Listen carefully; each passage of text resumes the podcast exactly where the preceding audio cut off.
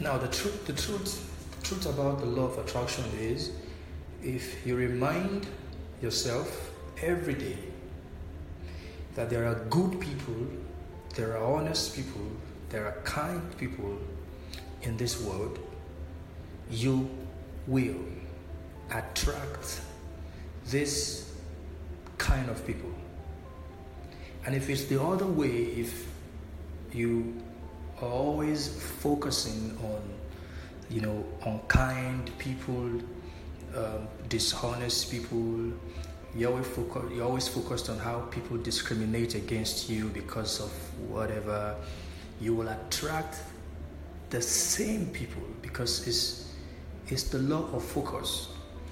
What you focus on, you magnify, you enlarge it. When you focus on something, you increase the size of that thing, you increase the size.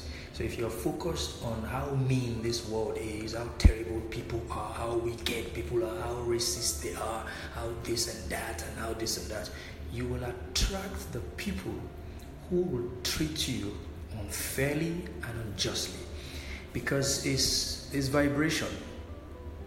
In quantum physics, we were taught that everything vibrates.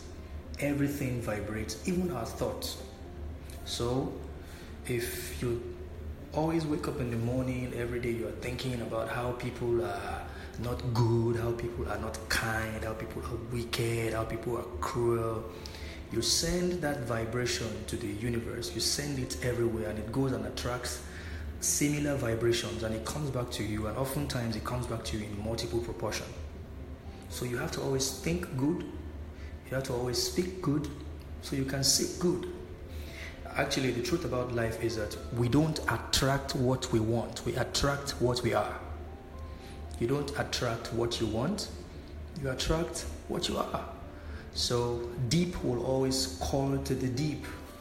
So, it, it begins from the mind. So, whatever you are attracting, if you're attracting the, kind of people you are attracting is a reflection of your state of, of, your, of your state of mind per time. The kind of people you attract is a reflection of your state of mind per time. So, what's your thoughts? What's your thoughts? What's your perception about life? Your perception about people? Because we all look but see differently. Perception is very key. How do you see people? What comes to your mind when you see people?